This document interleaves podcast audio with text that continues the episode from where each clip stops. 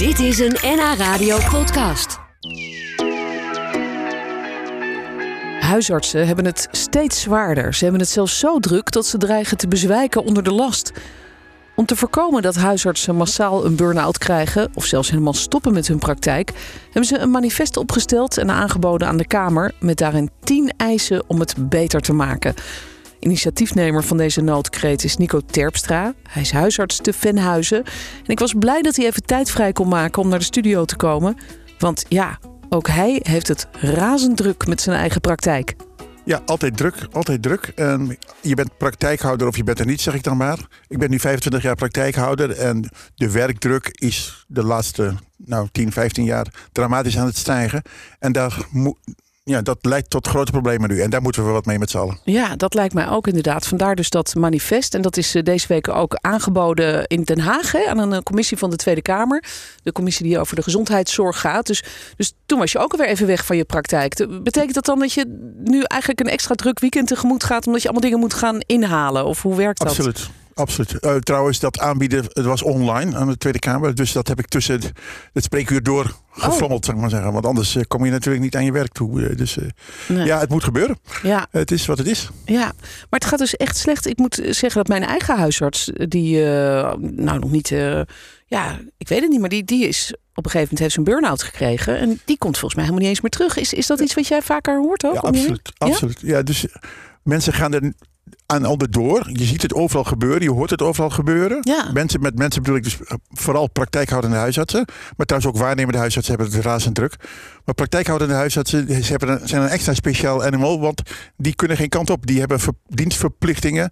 Die hebben de alle administratieve sores aan hun, uh, op hun uh, schouders gekregen. Ja, maar je hebt in feite een heel eigen bedrijf erbij, ja, toch? Behalve ja. dat je dus de mensen beter wil maken, moet je ook nog... Ja, in theorie ben je dus blij met die zelfstandigheid die je kan hebben. Maar in de praktijk word je echt helemaal geknecht en, uh, en, uh, en zeg maar totaal ingepakt door de zorgverzekeraars. En dat zijn eigenlijk wel een beetje de boemannen in dit verhaal. Jouw manifest krijgt enorm veel steun. Uh, niet alleen van huisartsen, zag ik, maar ook van mensen ja, van buiten. Gewoon mensen die patiënt zijn bij een huisarts. Die, die herkennen hoe druk het is voor jullie. Wat was voor jou het moment dat je dacht... jongens, eigenlijk is het genoeg geweest. Er moet wat gebeuren. We gaan een manifest maken. Nou, dat is eigenlijk... Uh wel een, iets wat als een rode draad door mijn leven loopt. Want je ziet dat dingen misgaan. Je hoort dat dingen misgaan. De huisartsen uh, die op dit moment aan het omvallen zijn of gaan omvallen binnenkort. Die, dat zijn stille, harde werkers, uh, veelal in de provincie, maar ook uh, wel in Amsterdam hoor. En dat gaat maar door. En niemand komt voor die mensen op, behalve dan in allerlei ambtelijke, ambtelijke taal. En ik geloof meer in de directe actie en aanpakken waar het probleem is. Dus net als in de chirurgie, treat first, what kills first. Je moet gelijk, ja. nu moet er wat gebeuren, want het gaat fout. Ja, want... De tijd voor slap overleg is denk ik wel voorbij. Ja, dat is duidelijk. Want wat gaat er mis? Is er te veel werkdruk door te veel patiënten? Of zijn het allerlei andere zaken die jullie de das om doen? Nou, kijk, ik weet niet of je het manifest uit je hoofd hebt geleerd. Dat hoop ik wel. Maar de, ik heb het hier wel liggen. Er is een scala, aan de, een scala aan zaken die nu tegelijkertijd tot een, uh, zeg maar een eruptie zorgen van uh, overmaat en werkdruk. Covid is er één van. Maar eigenlijk de onder, uh, zeg maar, uitgaven aan zorg in de eerste lijn... die komen nu tot een climax... Als de, uh, het ziekenhuis een beetje aanlopen. Want de ziekenhuizen die sturen patiënten terug naar de huisarts. De GGZ sturen patiënten terug naar de huisarts. Omdat ze het allemaal niet meer aankunnen. En wij kunnen die mensen niet weigeren. En de wijkzorg kan de, de zorg ook niet meer aan. Dus, dus er blijft nog maar één persoon over. Hè? De last man standing, dat is dan de huisarts. Ja, ja, en dat, zijn ook maar gewoon mensen met twee benen en een neus. Dus die, daar gaat het ook mis. Ja, want die hebben ook maar 24 uur tot hun beschikking per dag. En uh, die kun je ook niet helemaal gebruiken om te werken natuurlijk. Er nee, moet ook dus... af en toe nog geslapen worden en gegeten. Ja. En uh, het zijn dus eigenlijk heel veel dingen bij elkaar. Er, er komen heel veel patiënten bij jullie die eigenlijk misschien ergens anders zouden horen. Er zijn heel veel regels. Ik hoor ook vaak huisartsen klagen over de administratieve druk die erop staat. Dat je zo ontzettend veel moet, moet bijhouden over van alles en nog wat. Speelt dat ook mee? Oh, absoluut. absoluut. Eh, zeg maar de verzekeraars, de zorgverzekeraars. Uh, wij hebben dan in uh, Venhuizen vooral te maken met VGZ. Dat zijn een soort ja, mensen die eigenlijk totaal niet meer in zorg geïnteresseerd zijn. Hebben er ook geen verstand van. Die willen alles aansturen op bestuurskundige wijze met data en, en gegevens. Dus als er wat gebeurt wat niet in het mandje past van de, van de zorgverzekeraar, omdat het niet in een datalaadje geschoven kan worden, dan weten ze niet meer en dan zeggen ze, nou los het zelf maar op. Oh. En dat, het is zoveel administratie en dat gaat nu echt helemaal fout doordat er nu weer een nieuwe wet bijgekomen is. Wet toetreding zorgaanbieders, WTZA. Waar weer een x aantal uren voor de praktijkhouders aan verknald moet worden. om dat wantrouwen, wat zeg maar als een rode draad door het beleid van overheid en zorgverzekeraars loopt. om dat weer vorm te geven in data, getallen, rapporten, weet ik het wat. Want Terwijl wij hartstikke wat, druk zijn met de mensen beter maken. Ja, wat eh, kun je eens een praktisch voorbeeld geven van waar jij bijvoorbeeld veel tijd mee kwijt bent, eh, terwijl je eigenlijk gewoon met je patiënt zou willen praten? Nou, dus een van de oplossingen die er zijn, heet praktijkmanager. En de praktijkmanager kun je dus, en daar hebben wij eigenlijk al in geïnvesteerd voordat de, in onze praktijk dan, hè, voordat het uh, spaak liep. En die regelt van alles en nog wat. En dat gaat over uh, niet alleen verplichte feedback aan uh, al die assistenten en contracten, onderhandelingen met de zorgverzekeraars en dergelijke. Dat is allemaal uitbesteed. In onze praktijk lopen we ontzettend aan tegen um, de zogenaamde ketenzorg. Ik vind het een prachtige uh, naam in een naam. Hè. Ketenzorg. Er wordt ontzettend veel data vereist van de zorg die je levert aan chronische patiënten. Ja, ja. Chronische patiënten hebben we het over diabetes, mensen met cardiovasculaire afwijkingen. En met mensen met de COPD, dat is een longemfyseem, uh, ziekte die je krijgt, vooral door roken. En um, in plaats van dat we daarin zeg maar um, gewoon ons werk kunnen doen, moet dat allemaal aangemeld en afge getallen aangeleverd worden en daar word je dan weer op afgerekend enzovoorts enzovoort. Ja, terwijl je eigenlijk kan zeggen, die mensen die zijn ziek en die, en die blijven ook ziek. Die dat zijn... zijn chronische zieken die dus uh, ieder jaar weer met dezelfde uh, medicijnen en behandelingen eigenlijk te maken nou, krijgen. Nou, je moet natuurlijk wel op blijven letten. Ja, ja. Gewoon een goede zorg verlenen. Ja. Maar wat al die dataverzameling daarbij moet doen, mag Joost weten. En dat kost enorm veel tijd. Ik geef een tragisch voorbeeld. We hadden cardiovasculair risicomanagement. Nou, dat is dus mensen die uit het ziekenhuis ontslagen worden met hartinfarcten en uh, ritmestoornissen en van alles en nog wat. En die worden dan naar ons terugverwezen met van willen jullie verder de zorg op je nemen? Nou, dat doen we dan. Dus toen zaten er vrij veel mensen in die zogenaamde keten. En de, de zorgverzekeraar zei toen weer: Ja, nu zijn het te veel. Oh ja. Waarom mag Joost weten, maar uh, we zijn het veel. Dus moesten we al die mensen er weer uit gaan bonjouren, zou ik maar zeggen. Maar het klinkt nou, ook als enorme willekeur eigenlijk. Uh, en, en dat het ook steeds verandert. En je noemde net het woord wantrouwen. Er is heel veel wantrouwen blijkbaar ingeslopen. Nou, het uh, hele systeem van uh, zeg maar, hoe naar zorgaanbieders gekeken wordt, is gebaseerd op wantrouwen. Maar in de zin dat, dat verzekeraars denken dat jullie huisartsen altijd proberen de boel te flessen of zo? Of wat is het wantrouwen? Waar zit dat, dat dan? Dat gevoel dringt zich natuurlijk aan alle huisartsen op. Zeker bij die WTZA, die is waarschijnlijk bedoeld Die nieuwe om, wet. Ja, die nieuwe wet. Waarin zeg maar, misschien aanbieders in de jeugdzorg of in de thuiszorg... die niet helemaal uh, zeg maar, brandschoon zijn, die kunnen ze er dan uitfilteren. Maar ze gooien een enorm sleepnet uit en wij krijgen een hele hoop administratie erbij. En dat voelt als wantrouwen. Het ja. is ook wantrouwen, want ze kunnen ons best uitzonderen van die wet, maar dat doen ze niet. In dat manifest Help de huisarts verzuipt staan tien concrete eisen. En Nico, wat is voor jou de allerbelangrijkste eigenlijk? Is dat ook gelijk de nummer één? Nou, het is een hele moeilijke vraag, want ik vind ze alle tien natuurlijk super belangrijk. Maar inderdaad, ik denk dat ontzettend veel problemen te ondervangen zijn. Mits er vertrouwen is van de zorgverzekeraars en de overheid. Maar als dat er is, dan kunnen we de praktijken gaan verkleinen. Dus dat elke huisarts in plaats van nu dik boven de 2000 uh, patiënten heeft, daar beduidend onder gaat zitten. Hè. Het precieze aantal, uh, dat moeten andere mensen maar samenstellen. Maar, en als je dan zeg maar een kleinere praktijk hebt, blijf je dus toch de tijd beschikbaar houden voor elk individu. En dat is wat wij, waar wij nou zo goed in zijn. Ja. En um, dat betekent dus dat de zorg goed of zelfs toch beter gaat worden. We hebben meer tijd, dus zullen er vast en zeker minder patiënten verwezen worden naar de tweede lijn als dat niet nodig is.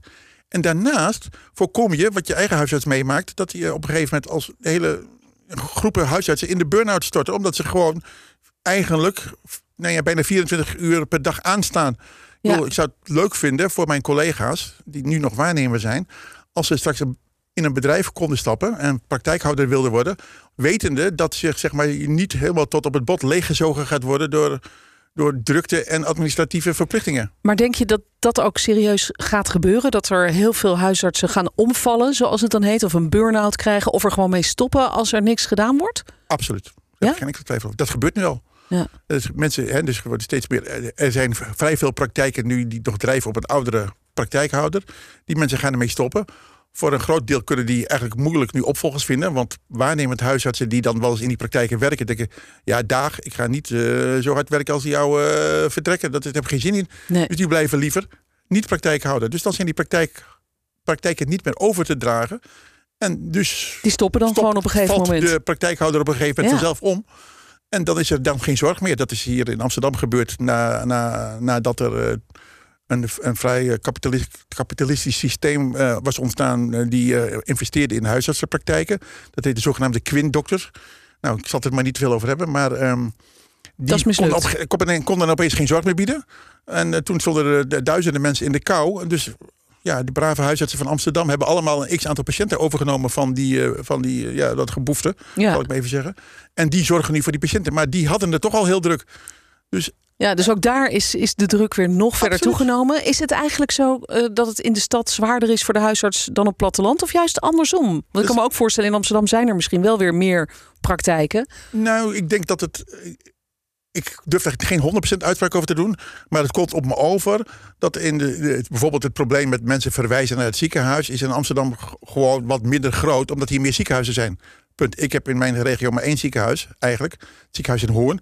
En als die zeggen we zijn hier gesloten of de wachttijd voor cardiologie is eh, vijf maanden, dan heb ik daar maar mee te dealen. Ja, En dan hier kun je zeggen, nou, dan, als het OLVG dicht is, dan stuur ik je maar naar de VU of ik zeg maar wat, hè, de, of bo- boven IJziekenhuis. Dus je hebt hier wat meer keuze. En dan kun je die tijd die je normaal gesproken nu kwijt bent met het zoeken van een goede plek voor de patiënt, ja. kun je dan misschien wat inkorten. Maar ik kan me ook voorstellen dat je misschien als je in de stad huisarts bent... iets meer patiënten vanuit de GGZ naar je toe krijgt. eh, die daar dan eh, worden doorgestuurd van... nou, ga maar eens eerst met je huisarts praten. Zou heel goed kunnen. Tegelijkertijd, wij hadden een hele goede ehm, psycholoog in de praktijk. Maar die eh, verkaste naar Amsterdam. En daarna konden wij geen psycholoog meer aan boord krijgen. Omdat die allemaal in Amsterdam woonden. En vonden de, rijd, de reistijd naar Venhuizen te ver. Of ze hadden geen auto of zo. Ja, ja, dan krijg je dat, is- ja. ja. dat los je dan wel weer op hoor, maar daar gaat het nou niet om. Maar ehm, ik, dus ik geloof niet dat het grootste probleem in Amsterdam geconcentreerd is. Behalve dan het probleem van de huisvesting. Ook een van die punten. Want als je hier praktijkhouder wilt zijn of blijven of worden, dan het, het, het verkrijgen van vastgoed om je praktijk in eh, te vestigen. Ja, dat is niet te of betalen zetten, natuurlijk. Is niet meer te betalen. Dat is ook een van de, van de eisen in het manifest. Eh, jullie hebben dat eh, aangeboden in de, aan de Tweede Kamerleden van de Commissie van de Gezondheid. Die gaat over de zorg. ja, hè? VWS, ja. Heb je het idee en vertrouwen erin dat zij daar ook echt wat mee gaan doen? Nou, dat vind ik lastig, want wij, hebben, wij hadden 20 minuten online. Daarvan hebben we ongeveer de 15 minuten eh, de gelegenheid had ge- gekregen om wat te vertellen. En daarna was er nog vijf minuten tijd voor vragen van eh, Kamerleden, zodat wij een beetje konden peilen hoe zij erin zaten. En, maar dat werd door de voorzitter, mevrouw Van den Berg van de CDA, eigenlijk afgekapt.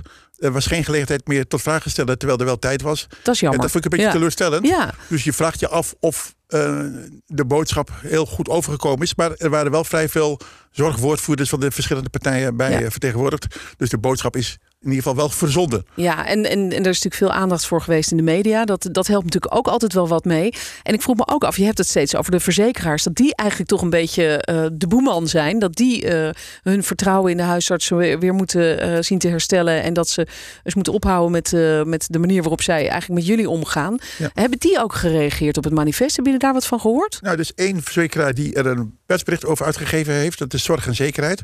Ontzettend aardig. Maar wat in hun persbericht staat is eigenlijk gewoon... we steunen de huisartsen enzovoort enzovoort. Want we doen allemaal al van allerlei dingen... die totaal niks met het manifest te maken hebben. Dat zijn dingen Ja. die over het algemeen genomen... toch weer meer tijd gaan kosten. En meer werk voor de huisartsen. Dus het zou prettig zijn als er eens een verzekeraar opstond... en zei van, wij, Ja. wij steunen dit. Ja. Maar die moet nog eh, komen. En ik denk ook niet dat dat zo makkelijk gaat worden. Ik denk dat de politiek ze daartoe moet dwingen. Ja, het is een samenspel natuurlijk. Want de politiek heeft regels vastgesteld en de verzekeraars die hebben daar ook weer mee te maken. Ja, het, het is wel duidelijk dat het in elk geval een, een heel urgent probleem is. Er moet echt wat gebeuren. Nou, dit jaar nog zal niet lukken, want het is al eh, een beetje halverwege december aan het gaan. Maar dan toch in januari hoop ik. Ik hoop het. Ik, ik zag een hoopvol teken, maar tegelijkertijd ook één waar je een beetje van schrikt. Kijk, er is net een artikel verschenen dat er door de zorgverzekeraars een onderschrijding, ja, wat een fantastisch woord is, dus niet een overschrijding van het budget, maar een onderschrijding is naar de eerste lijn van 16 miljard. Wat? Dat is jaren- geld wat ze niet hebben Dat hebben uitgegeven. ze niet uitgegeven in de eerste lijn, dus daar Aan- waren alle problemen mee te voorkomen geweest. Nou. Dat hebben ze het niet uitgegeven. En ik las op Twitter een mevrouw die uh, strategiemanager is bij VGZ, de verzekeraar uh, waar ik het meeste mee te maken heb. En die zei, ja, dat is toch wel wat zeg. Misschien moeten we toch wel meer geld aan de eerste lijn gaan uitgeven. Ja, Nou. dan vraag je, dan word je toch echt wel een beetje nerveus van, waar heb je dan al die jaren eigenlijk, wat heb je dan gedaan? Ja. Want het is zonneklaar dat het misgaat. Alleen we hadden misschien harder moeten roepen. Ja. Nou, dat doen we dan nu. Dit was een NH Radio podcast. Voor meer, ga naar nhradio.nl. Radio.